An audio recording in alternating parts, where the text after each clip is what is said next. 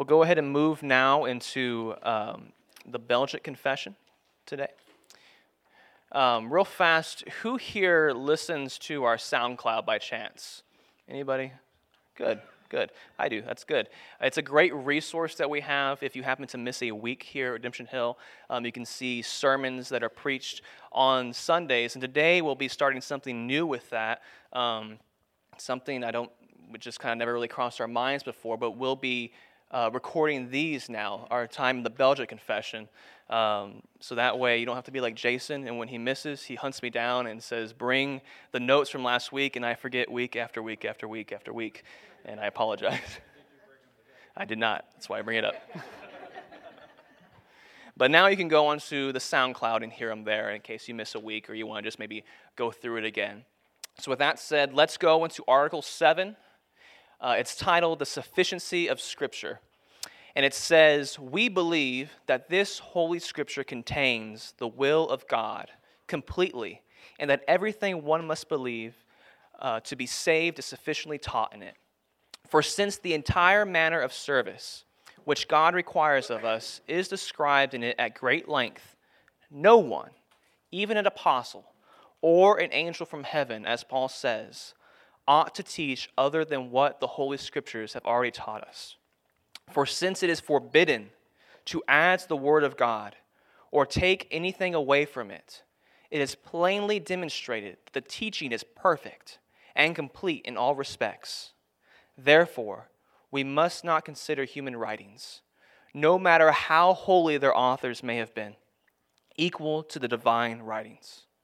Nor may we put custom, nor the majority, nor age, nor the passage of times or persons, nor councils, decrees, or official decisions above the truth of God.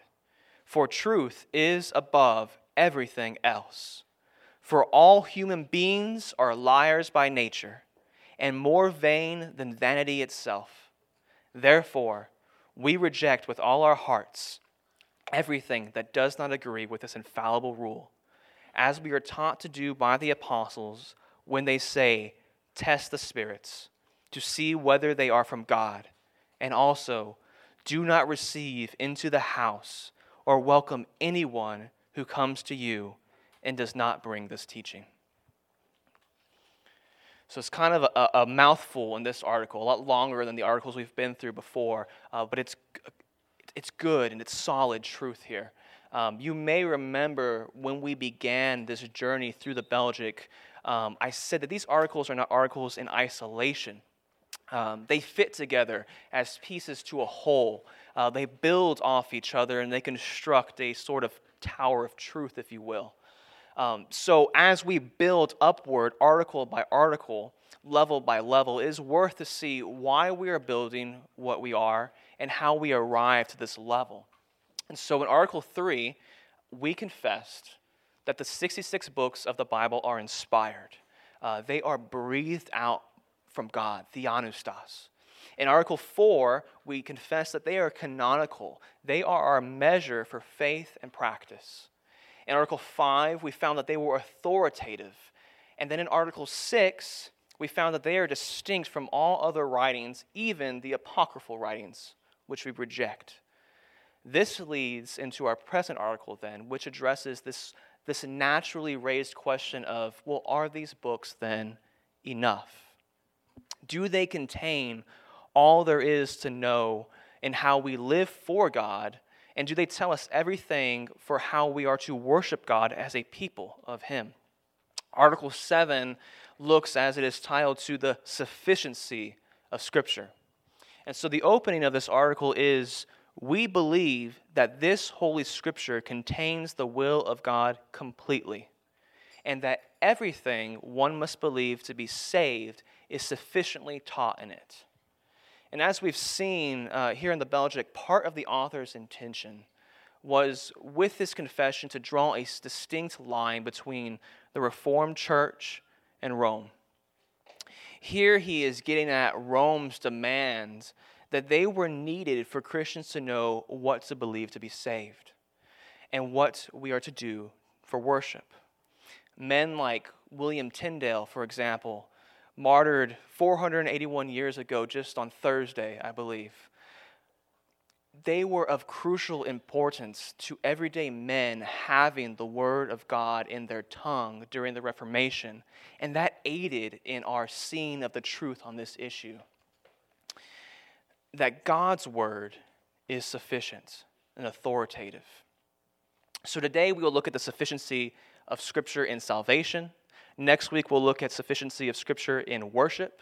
And then finally, we'll have a third week on this part that will show how Scripture is sufficient from the traditions of men. So we confess with this article that the Bible is sufficient and clear and complete in the terms of what we are to believe to be saved. Acts 16, 30 31 says, Then he brought them out and said, Sirs, what must I do to be saved? And they said, Believe in the Lord Jesus Christ, and you will be saved, you and your household. So the gospel is clearly laid out over and over and over again in Scripture. And we do not need Rome to tell us how to be saved in a way that God's word clearly does not. This article claims God's will is found in Scripture. And it harkens back to Article 2, which claims that the written word is how God makes himself more clearly and fully known to us in a salvific way, in a saving way.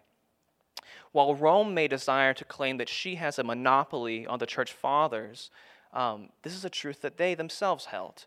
Um, and this portion of the confession actually echoes the word of the church father Irenaeus, who said, We have learned from none others the plan of salvation than from those through whom the gospel came down to us which they did at one time proclaim in public, and at a later period, by the will of God, handed down to us in the scriptures to be the ground and pillar of our faith. Another father, Tertullian, agreed and said, In the Lord's apostles we possess our authority. For even they did not of themselves choose to introduce anything but faithfully delivered to the nations the doctrine which they received from Christ. So, who tells man how they may be saved? God. God in His Word.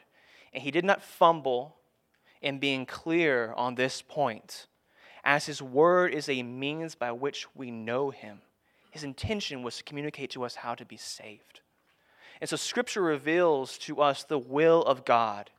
And it is the only revelation for the regulation, the foundation, and confirmation of our faith. And all other wills that would seek to conform our wills to some other method or some other message or some other false salvation ought to be rejected with our entire hearts, minds, and souls. Let's pray.